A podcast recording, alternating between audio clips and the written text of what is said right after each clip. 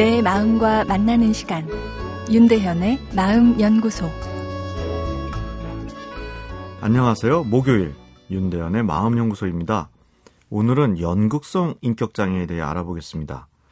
어, 우리는 직장 상사가 싫은 짓을 하면 어, 어떻게 이 난관을 피할까 도망칠 아이디어를 찾기 위해 머리를 팽팽 돌리지만 얼굴은 환하게 웃으면서 아, 수용의 이미지를 보입니다.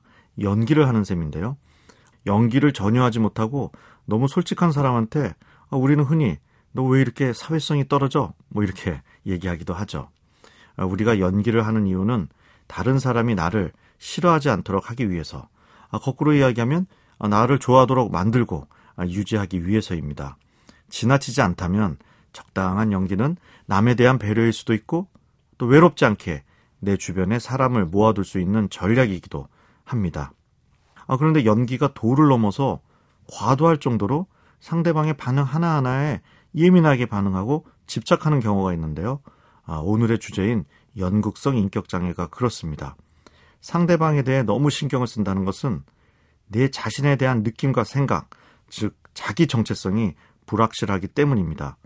아, 그런데 이 자기 정체성이라는 것이 혼자서 난 튼튼해, 난 멋있어 한다고 단단하게 만들어지지 않습니다.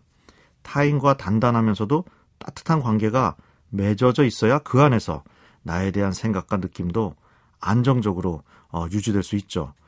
그러나 연극성 인격을 가진 사람은 타인과 깊은 관계를 맺지 못하고 그러다 보니 과도하게 연기를 하게 되고 그래서 다시 깊은 관계를 더 못 갖게 되니 삶이 점점 힘들어지고 주변 사람도 지쳐가게 됩니다. 연극성 인격장애를 가진 사람은 자신이 주목받지 못하는 상황을 불편하게 생각하고 자신에 대해 관심을 유지하기 위해 또 외모를 활용하고 또 연극적인 방식으로 감정을 과장해서 표현하지만 사실 내용은, 그 세부 사항은 결여된 경우가 많습니다. 그리고 다른 사람과의 관계를 실제보다 더 친밀한 것으로 생각하며 피암시성이라고 하죠. 다른 사람의 말에 쉽게 영향을 받는 특징을 갖습니다.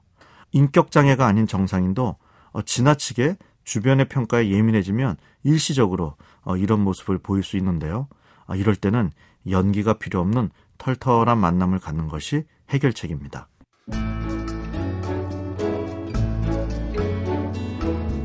윤대현의 마음연구소. 지금까지 정신건강의학과 전문의 윤대현 교수였습니다.